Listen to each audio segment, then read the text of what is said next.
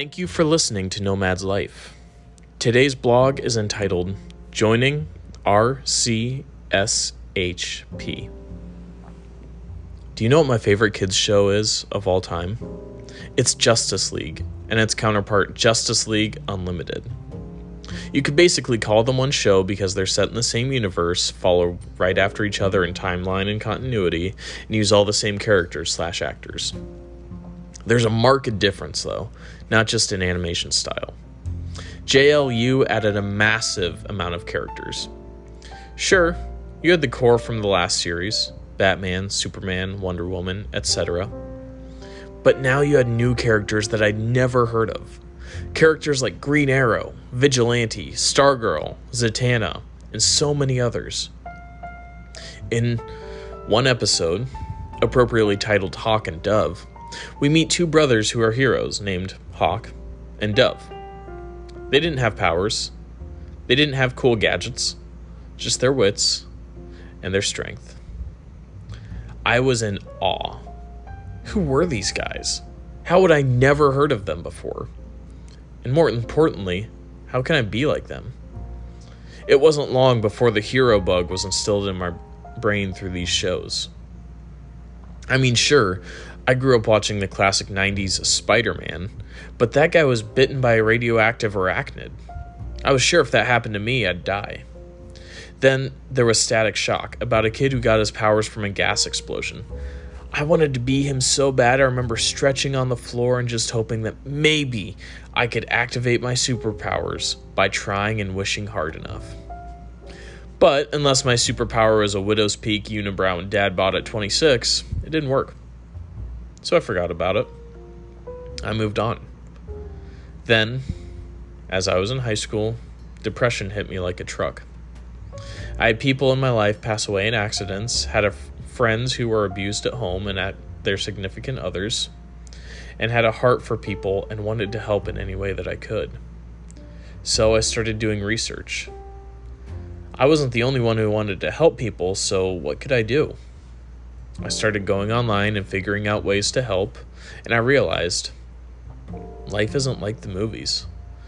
I wanted to be hands on, in the streets making a real change, not volunteering or serving. That's for people without guts. So I did something stupid. Shocker.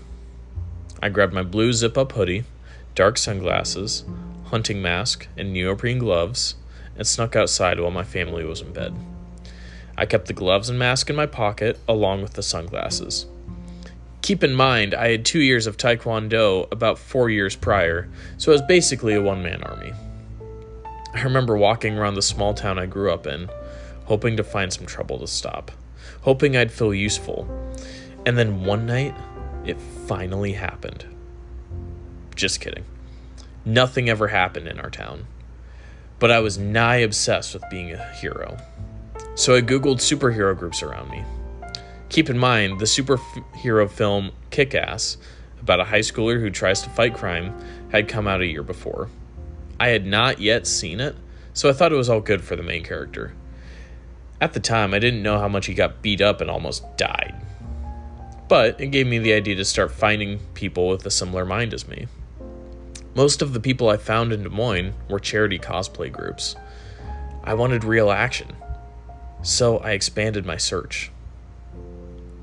In 2011, I discovered a man by the name of Phoenix Jones. He was from Seattle, but all I saw was my own personal mentor. He was a real live superhero. He started as an MMA fighter and, post retirement, wanted to clean up the streets of Seattle.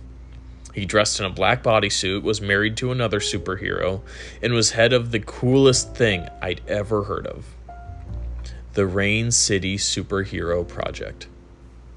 It was a group of do gooders in Seattle who not only did the charity side of things, but because Seattle had weird laws about fighting.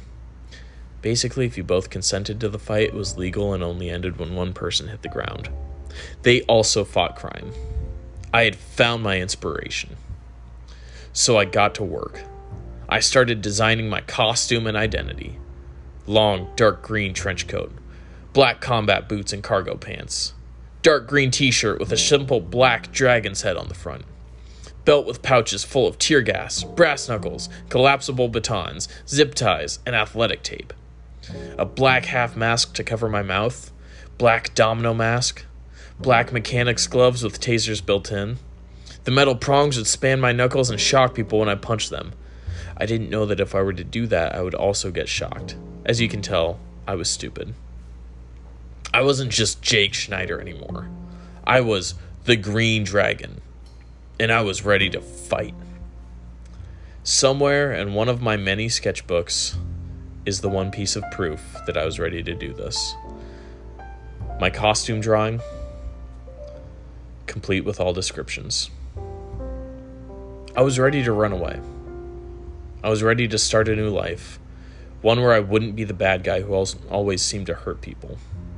Rather, one where I would save innocent lives and be looked at as a hero. Not what my depression said I was. Fortunately, that's when things started to clear up in my head. I started to think rationally about this. What a stupid idea this was. I knew I was foolish, but I still wanted to help people. So, in 2012, my life changed for the better. How?